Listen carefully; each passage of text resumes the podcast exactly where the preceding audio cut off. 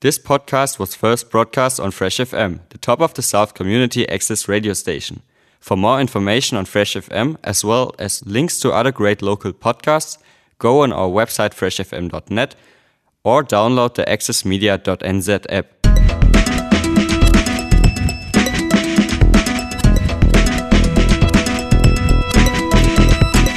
Kia ora koutou katoa and welcome to another episode of Cawthron Radio. I'm joined today by a senior marine scientist from Cawthron Institute, Dr. Xavier Pochon. We are here today to talk about microplastics and a program of research called AIM2, led by the Institute of Environmental Science and Research, otherwise known as ESR, that Cawthron is a collaborator on. Welcome, Xavier. Thank you. Good morning, and thank you for having me. Xavier, what are microplastics?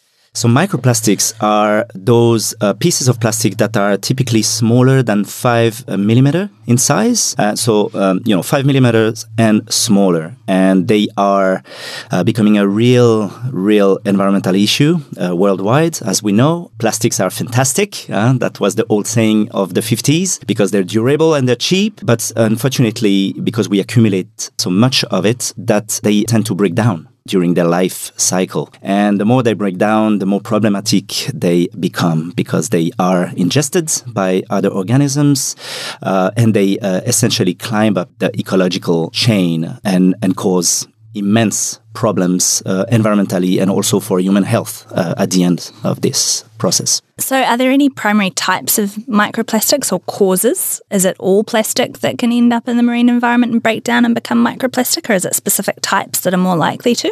So, that there are many different types of plastic polymers, of course, but there are a number of polymers that are more dominant in the environment because uh, we use them more uh, for our daily lives. So, typically, your all famous PET, for example, or nylon, which is extensively used. So, is PET the drink bottle? Yes, exactly. That is it number one, number two kind of plastics? Yeah, that yeah. For food packaging? that, that is correct. Yeah, exactly. And so these ones are extremely dominant and they're quite robust. So they uh, they will stay uh, for a, a, significant amount of time in, in the environment. Others are, are, softer, so they break down faster. So there is, yeah, typically those for food packaging, for uh, plastic bags, for nylon or fish gears, ropes, and such are among the most dominant that we find in the environment.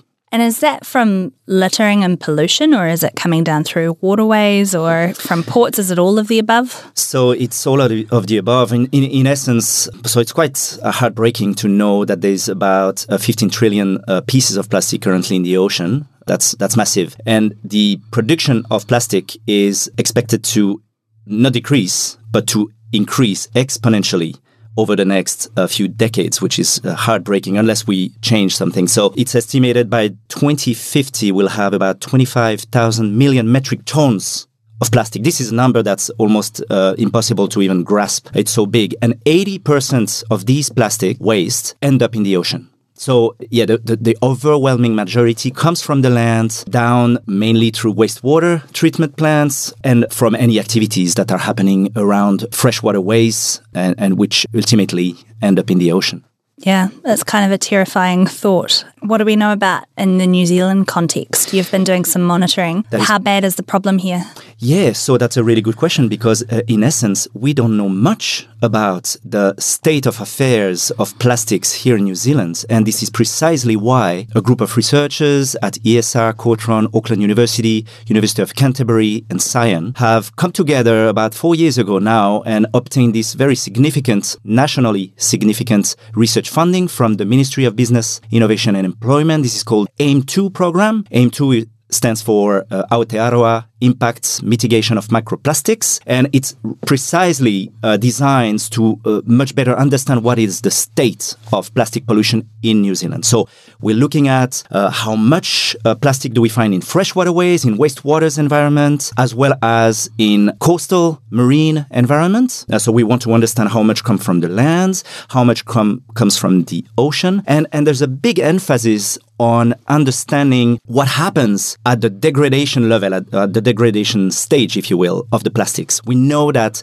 UV lights play a big role in breaking down plastics over time, but bacterial communities also play a critical role. And so this program is very much interested in looking at what sort of bacterial communities are associated with different type of plastic polymers, but also what other organisms are uh, associated with them. And from my perspective, my main interest is to look at non-indigenous marine species that are specifically associated with different plastics. And so, so we want to make this link on what are the, the real role of uh, plastic marine debris in, in their ability to serve as a raft for carrying pathogens, bacterial pathogens, but also larger marine invasive species onto these buoyant floating plastic and that move around. And there's many other aspects in terms of impacts, like if you want eco-toxicological impact or chemicals that are actually released when the plastic break down and what does these chemicals play a role in terms of biology and, and the function of the ecosystem.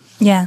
When I first learned about this project, I never would have thought that the one of the major concerns with microplastics would be biosecurity. It was kind of a surprising idea. Are there other things in the marine environment that would transport non-indigenous species that could be a threat to ecosystems and, and help pathogens and bacteria and things travel around or is it yes so so that's that's actually a, a really topical subject this one. Um, i don't know if you've seen but there's been this article that just came out in uh, nature communications last week on precisely this discussing the new threat that plastic uh, debris at sea represents in terms of dispatching coastal organisms that would never do so in natural conditions. So do they so, not attach themselves to fish or so they do they do so uh, w- this is very well known that many marine organisms can actually travel on, on other type of floating rafts. So these could be macroalgae, could be trees, uh, other natural sort of debris that can move them from one place to another. But it is usually recognized that these are transient and very temporary. And mm. a- after sometimes these objects, these natural objects tend to degrade. And so giving much less chance for these organisms to actually really travel long distance. Now, these new plastic plastic patches, and we've got about five of them around the planet. Big, massive areas which have a high, high density of plastic debris. In the Pacific, we've got two in the East Coast. Uh, there's the Hawaiian one up there in the East Pacific, North, and South East uh, Pacific, there's another one here. And these really represent a new way of transporting pests. It's called actually the neopelagic communities. It's a new term that was nicknamed in that article wow. that just came out.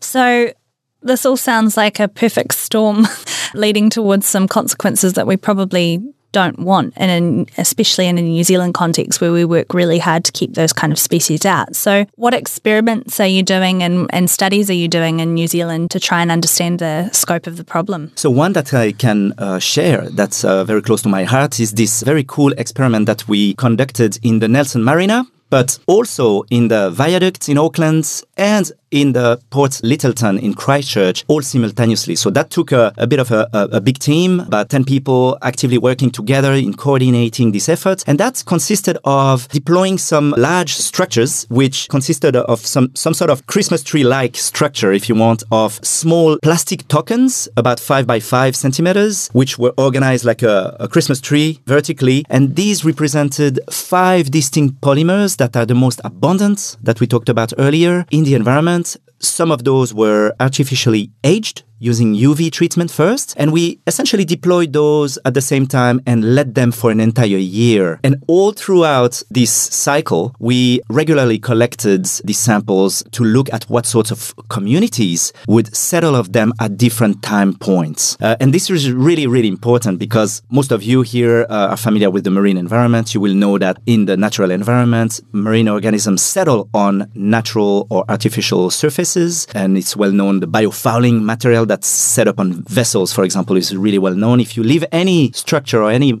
component in the marine environment for a month, is going to be covered with larvae and all sorts of organisms. And so we thought that would be a really great way to look at what organisms settle on which plastic polymers specifically. And once we can figure out making a link with specific marine pests associated with specific pathogen, we can then extend this with knowledge at sea. What sorts of plastic debris and densities do we actually have at at sea and create some sort of risk assessment of their further spread around New Zealand. And so, what would that information help us to do? Would it help us to understand which were the most dangerous types of microplastics and then potentially look to focus our efforts on reducing those ones making their way into the marine environment? Absolutely, absolutely yeah. right, Natalie. Yeah, th- so that's exactly the point. We, we want to make an informed decision on how to move forward in reducing our addiction to plastic and making sure that the, the more, uh, the most dangerous ones or problematic ones are effectively being removed from our daily lives. Uh, we also work towards uh, better understanding what sorts of alternative uh, plastic components we could use, like more biopolymers mm. based. So we work actively now with uh, Scion, who has been developing and testing some interesting biopolymers which are artificially augmented with different concentration of oyster shells into the plastic polymer to reduce the amount of plastic but increase natural uh, byproducts. And, and we're investigating how they actually react in the ocean and if they can be used, for example, for aquaculture purposes mm. or materials in the sea that would be durable but not as bad as the one we currently dealing with. Yeah, I was just talking to one of our Cawthron researchers yesterday who's a rocky reef ecologist who was saying seaweed is the new plastic mm. and there's loads of exciting seaweed based biopolymers that yeah. are that are being explored at the moment as well. So hopefully there'll be some technological innovation that will also facilitate a move away rather than just having to cut out a plastic with no alternative solution. Absolutely. And I think we should even look back in our own history. I mean, you know, Maori populations here in New Zealand were very clever in using natural fibers, natural like flax, for example, uh, as baskets for aquaculture purposes. And I think there's a great need to maybe go back into this cultural knowledge that was there and that worked really well and see how we can actually adapt to more intelligent products to use for our daily lives. Mm, fantastic. And pending further results from the program and more information, what should people be looking to do about the problem in the meantime? Do we have any ideas or solutions or actions people can take themselves? Is the message just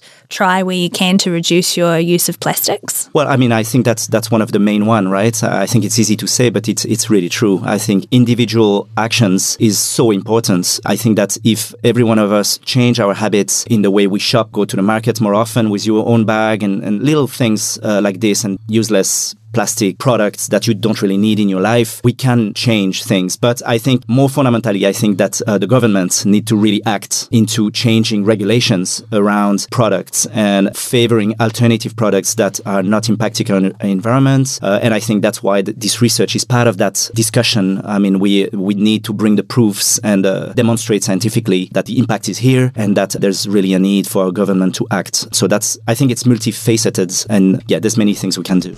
Fantastic. Thank you so much, Xavier. That was Xavier Pochon, a senior marine scientist at Cawthron Institute. Thank you so much, Xavier, and thank you all for listening. Ka kite. Thanks to New Zealand On Air for making this podcast available by funding the Access Media project. Other great podcasts from Fresh FM are available through the accessmedia.nz app or our website freshfm.net.